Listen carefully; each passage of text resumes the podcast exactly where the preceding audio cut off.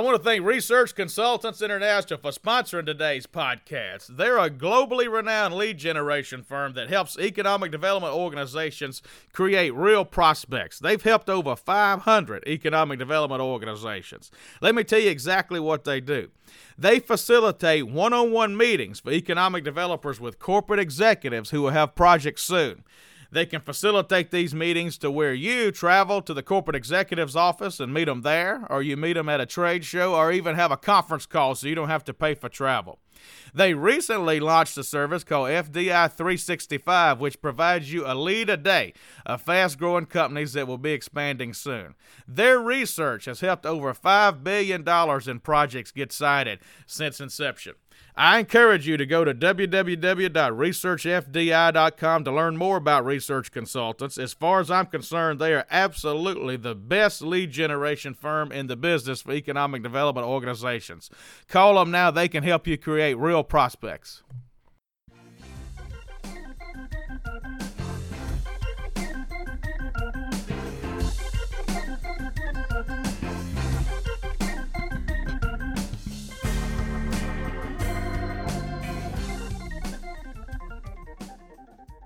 Welcome to this week's episode of the Next Move Group We Are Jobs podcast. This is Chad Chancellor, co founder of Next Move Group. And today we got one of the most well respected economic developers in the country with us, Gray Swoope. Not only well respected, award winning, well known, I don't know what all what all adjectives to use, Gray, but Gray's the president and CEO of Vision First Advisors. And prior to that, ran state economic development organizations at the local level in Mississippi, Arkansas, and Florida. So, Gray, thank you for being with us today.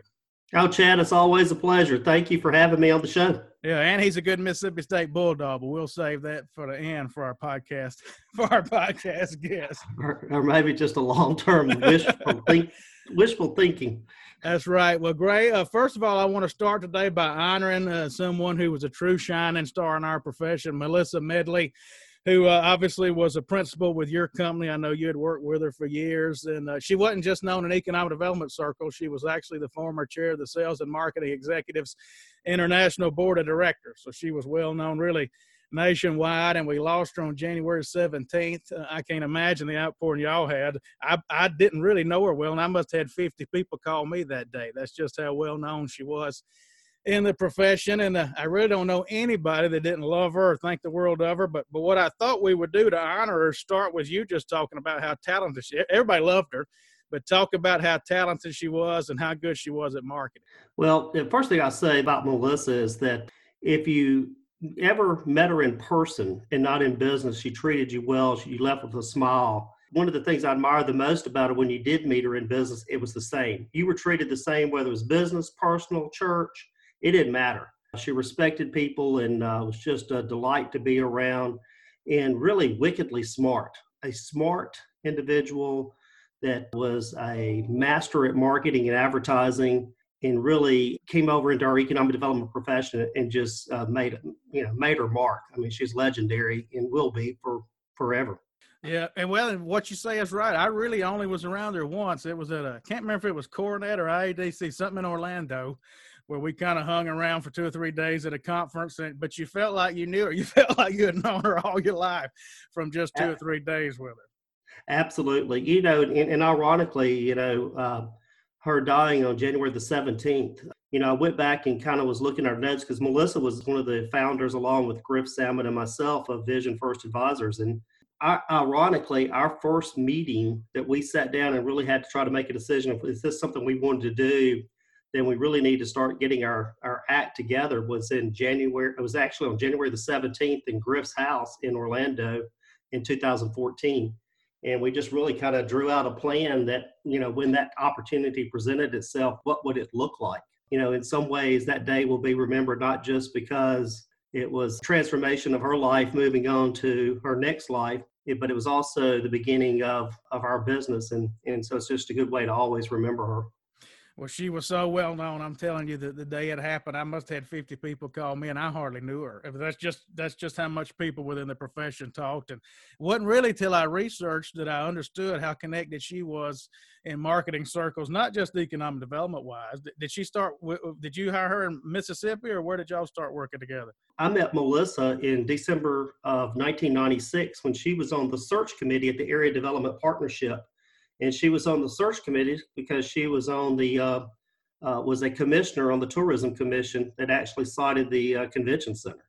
And so she was on the search committee that was looking for the replacement there for the executive director of the area development partnership and that's where we first met. And so she was on my board and we got to know each other and then she moved on and in the mississippi development authority when we were looking to make some uh, uh, you know restructuring and really trying to beef up our business development I really believe that business development is not just a team of project managers that are out there doing relentless work, but it also has to be backed by smart strategy from a marketing and how you're out there presenting your message. And I called Rick Taylor, who is, you know, with the Convention Commission still there in Hattiesburg, and asked Rick, you know, who are some folks out there that ought to look at? And he said, Have you talked to Melissa? And I, and I basically said, I, I don't know where Melissa is anymore. And uh, he connected us, and you know, invited her in for the interview. And basically, Governor Barbour and I did a lot of listening. she explained to us a lot about marketing, and the rest is history. We worked every day. We actually, Griff, Melissa, and I have worked every day together since then, since 2006. Wow. Well, in her memory, SMEI, which is the Sales and Marketing Executives International, has established the Melissa Medley CME Marketing Scholarship, which will be given annually to collegiate students uh, getting a marketing major. And you can find that. We're going to put this on our podcast blog, but you can find it at blog.smei.org and there's a place on there you can donate. Next Move Group's going to donate in her name, and uh, and I want to get the word out so others can do that as well. I, we appreciate that, and I know it's certainly near and dear to her heart because that was a the way that uh, really launched her career. Started college at 16, graduated from the University of Southern Mississippi with a marketing and advertising degree. Got involved in the local sales and marketing executives international chapter, and then made her way all the way up to the top, and and was you know was part of the team that opened the first of SMEA chapters, SMEI chapters in China and New Zealand. Well, folks, go to blog.smei.org or reach out to Gray or I. Either one will give it to you, and and let's raise some money to help some kids in Melissa's name. That's what she would want us to do. And Gray, I want to transition now into Vision First, and also uh, given the coronavirus situation, I watched you beautifully handle. I don't know if beautifully is the right word. Handle Katrina as well as you could. But instead of getting into bad news first with coronavirus, let's first talk about Vision First, since that's really what Melissa and Griff and you have built. So talk about what it is she helped build, what y'all do, and really where you're going. Uh, it's kind of interesting that when we, we started our business, you know, she basically asked us in her own way, you know, these three basic questions before we would move on and do something else. And at that time, we were three of us working Enterprise Florida, and she asked us, "Is the organization a better place today?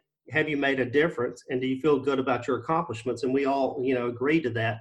But that gave us the basis to start Vision First because what we want to do is continue to make a difference. It, it was part of our founding notes that we put together that we want to be passionate about economic development, that this would be a placeholder for one of us to get a career somewhere else, or it'd be a placeholder just hold for retirement, you know, to, or have some extra income.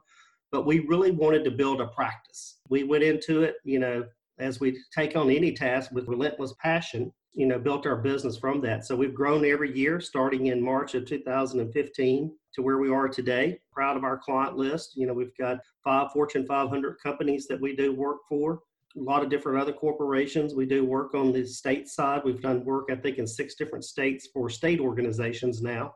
And if you look at the footprint where we've already done work in uh, around the United States is over 30 states as well. And you guys do strategy work. You also do some site selection. I think you just put a project in Alabama, if I remember. Yeah, so last year we were we worked on five site selection projects. One was in Alabama, automotive parts facility there in uh, Gadsden.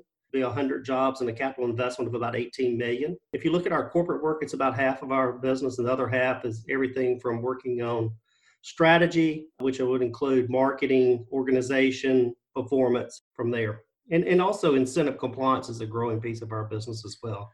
Well, that comes out of the site selection, and uh, you know we've added Kathy Gelston to our team, and uh, Kathy's a CPA, and having the CPA on our team that can look at incentives from a compliance standpoint has been a great product line for us as well. and that's probably going to grow. You know, just think of the incentives agreements now that COVID 19's hit, and companies aren't going to be able to create the jobs they promised. And what do you do with them? And there's going to have to be some real brain power behind that. So that that'll probably be an opportunity for you guys. We hope so. We think so. I mean, it is growing. We get a lot of interest, and like you said, there's a lot of discussion of what happens in the pause in these agreements. Yeah, great. Talk about sort of your career up. I know you came from the local level, ran state agencies, and we've actually recommended you for a few strategic plans lately. When people ask us to do the big plans, we really don't do that. And, and you've been somebody that we've recommended because I think you've kind of seen this from all angles. So, for our listeners that maybe aren't familiar with you, kind of talk about how you got in the profession and and how that has built you up to, to having this practice now where you've kind of seen it from all sides. So, like everybody that's kind of my age in economic development, we didn't have the opportunity to go get an education in economic development like you do today. So there, there's actually people today that studied to be in economic development. Uh, I came out of an advertising and marketing career as well, selling television advertising, and had a college roommate and good friend that was in economic development and regional organization, and he, he took another job out in Texas and called me and said, "Hey, you want to get in economic development?" So, what is it? And so the rest is history. So I worked North Mississippi Industrial Development for a while, and then at the uh, old age of 26 years old, took home the uh, West Memphis Chamber of Commerce in Arkansas, and that was the introduction to the Arkansas folks. So you know, really have been able to go from there and work on the local level, regional level, and then, like you said, work for three different states. And I, I, just think that's an honor probably the biggest difference maker in my career was the opportunity to be part of the our good friend Dale Boyette, his team at the Arkansas Economic Development Commission, and to start with Charlie Sloan and do two years of international work. Changed my perspective really on life and how things work globally. I give them both credit for giving me that opportunity. And for somebody that grew up in outside of West Point, Mississippi, and Tibbee, which you'll know from your background too, that's pretty rural. Going from there and taking your first trip overseas and get off a plane in Seoul, Korea, and then go to Taiwan and Japan, that was eye opening. And it really changed a lot of way. I think it gave me some knowledge that help, has helped build our business today. And I mean, the deals that y'all did in Mississippi was just unbelievable. Just every time you turned around, you were landing a big project. You were there when they did Toyota up at towards Tupelo, weren't you? And I know several over in West Point and uh, Columbus and so forth. Yeah, and we, are proud to be a part of that team and and having leadership and able to work with you know Governor Haley Barbour really taught me a lot about how governors can make a difference in their, in their role in economic development. We had a great partnership with his office and, and in particular with him. And I and I think back and mentioned earlier about Katrina and and I think back in the the time that Governor Barbour in 2005 we went on a three week mission to meet with chairman of Toyota, Mr. Watanabe at that time, we met with other car makers over in uh, Asia at that time, met with a lot of different companies. We got home, and within, you know, eight days after getting back to Mississippi, Hurricane Katrina happened. Happened on a Monday. On Sunday night, my phone rings, my cell phone rings, and I notice it's a state office number, and I knew it was Governor Barbour. It's Sunday night, Labor Day weekend, six days after the storm. You know, I, I said, "What are you doing?" He said, "Well, I wanted to give you a, a lowdown on the calls you asked me to make." I said, "What calls?" He said, "You know, the calls for our follow up in Japan." I said, "Well, Governor, it's Sunday night." He said, "No, it's Monday morning in Asia." Hmm. And so that amount of focus and that energy was just really unique to be around. And then then having the opportunity to leave Mississippi and go to a state that's six times the size of our state of Mississippi my home state, I should say, and now my Florida, my home state, was a real opportunity too, working with Governor Scott, Rick Scott, Senator Scott now, and be a part of that team as well. Thank you, Gray. We're going to take a quick break for a message for our listeners, and we'll be right back with a lot more with Gray Swoope after this message.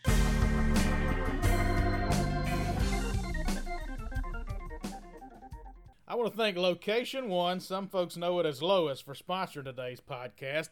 Location One has, in my opinion, the best buildings and sites database in the economic development industry. And now the coronavirus is hit and everything's been disrupted, I've been thinking a lot about if I were an economic developer still, what would I do during this time? And I know without question I would transition to LOIS and get my buildings and sites as updated as I possibly could so that when we come out of this economic downturn, we're ready to go. Let me tell you why I like LOIS. Uh, it is the most responsive, mobile friendly buildings and sites database I have found. It's easy to use. It's just as easy to use on an iPad or iPhone as it is a computer. I was browsing around last week uh, on a, a, state economic development building and site database, and the thing, it just wouldn't work. It wouldn't work properly. You had to be an engineer to figure it out. It was too much. It had this circle you could draw to look at buildings. The circle wouldn't work. When I backed out, it forgot what square footage I was looking for. None of that happens with LOIS. This is the best buildings and sites database I have found. I've looked far and wide. It is the most easy to use from a site selection standpoint on any platform. I'm told it's just as easy to use for economic developers, that it really walks you through inserting your information and putting it in so that prospects can use it. So I really encourage you take a look at location1.com. Use this time while we're down to update your buildings and sites, transition them to location 1. You'll be really happy you did.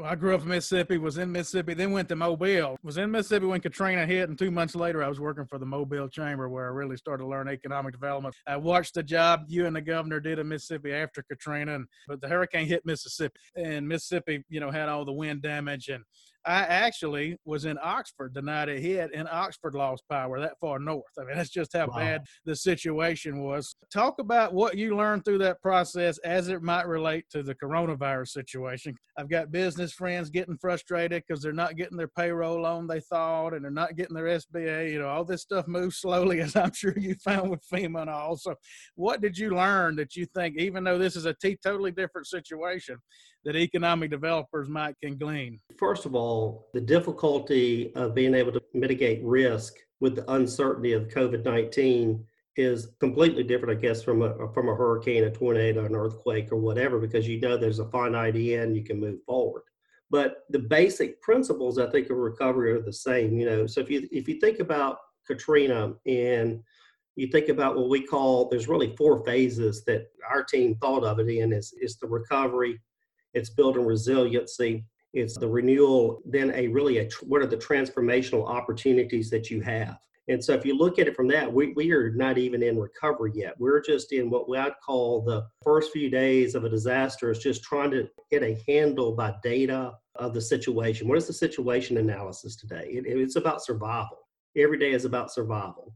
It's hard for economic developers and companies to think about what the future might be when we're just trying to figure out how do we survive? How do we stay healthy? How do we do? What does the new norm look like? But with that said, it is an opportunity to start thinking about what it's going to look like months from now, even years from now, and to start laying that groundwork. And so, like I said, it's it's being able to get data, understanding how your businesses are being hurt, who is still trying to employ folks, what are new opportunities, are you getting the tools locally, and maintaining that conversation a lot of time is it's amazing to me economic development organizations just are so lost because they're in shock of what has happened that they're not doing the basics of just br&e and making sure that you've got what you're doing with your own businesses in your backyard. But it's also at that point in time setting the vision. You know i think back on katrina it was about two weeks after the storm and we already had a team jim barksdale and the barksdale commission the renaissance what do they call the renaissance commission was already talking about vision setting. And as you know, a lot of people, in, and certainly in Louisiana, Mississippi, that time were still trying to figure out how to get a roof over their head. Much less think about what you know a mayor thinking about rebuilding his community. But it has to start then, because that's when the planning for programs, what is needed, has to be start making its way for federal and state help. How did you all call on existing industry that were affected, you know, especially along the coast at that time? Because I have a lot of economic developers saying to me, you know, I want to help my industries, but I don't want to be overbearing and a lot of them aren't working. So, what would be your advice to them? We've been around each other a lot in the past, and you understand. You know, I'm always a big believer. You know, we talk about the basics of your BR&E program if you have the prospect that comes into town, the new company, and then he's going to want to go do, he or she wants to go do the plant manager tour, you don't have the relationship, you don't know what they're going to say.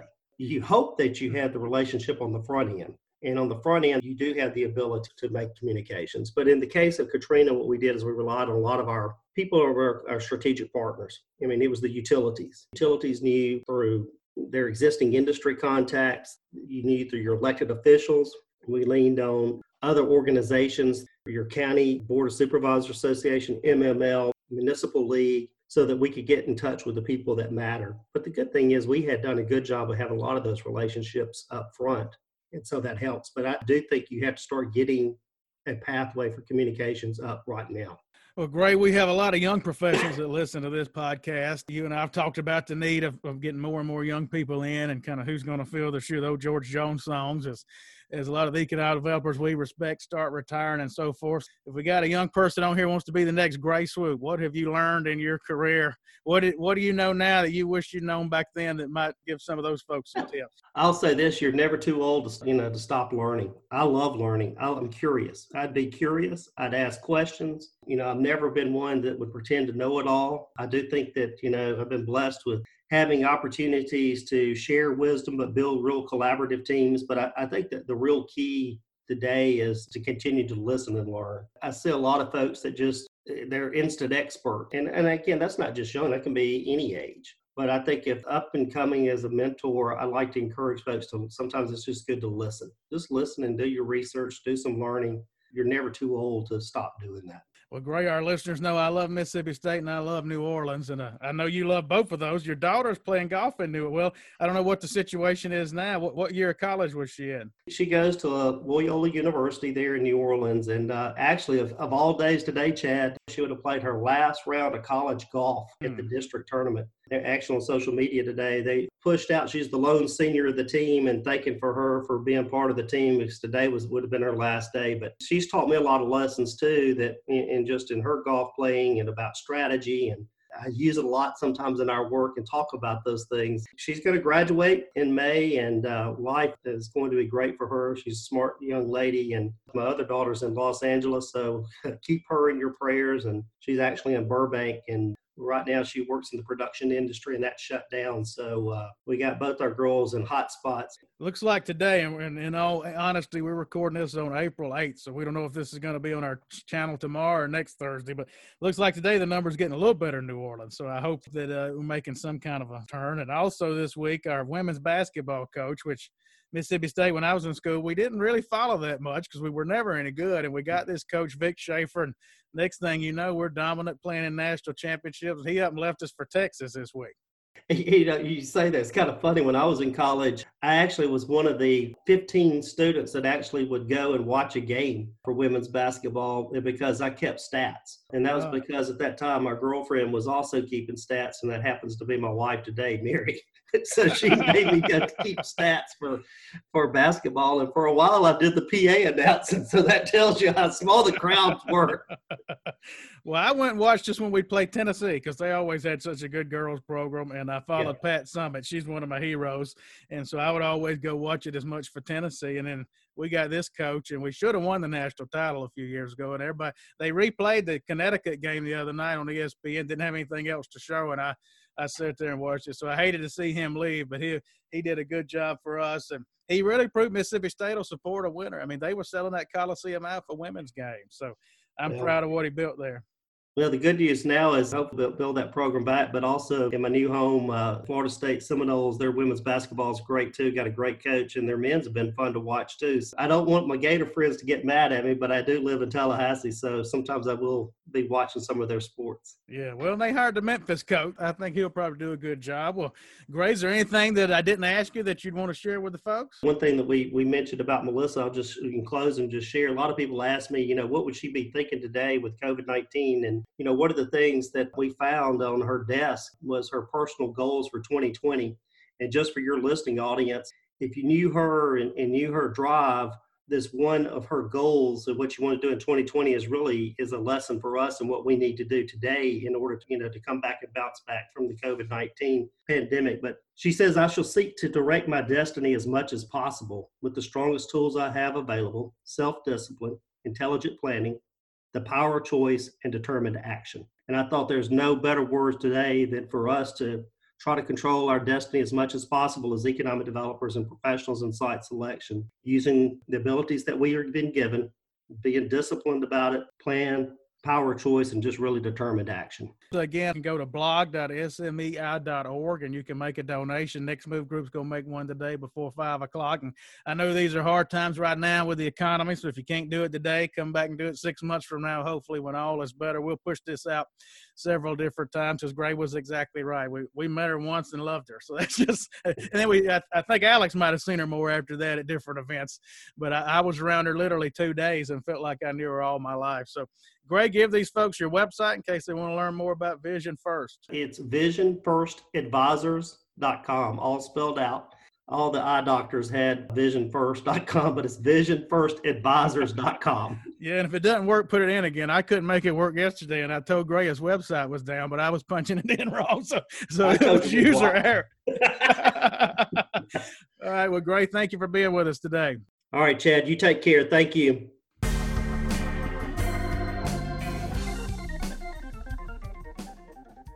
If you want to join our movement, which is to create economic growth for small to mid sized companies, communities, and nonprofit organizations, please go to our website at thenextmovegroup.com. Browse around and you can see the different services we offer, all designed to create that economic growth for the small to mid sized companies, communities, and nonprofit organizations. Most of our leads and growth has come from word of mouth referrals. So even if you don't need a service, we want you to know what we do. So when friends and contacts of yours might need something, you know what we do you can refer us. So again, go to thenextmovegroup.com to learn more about the Next Move Group.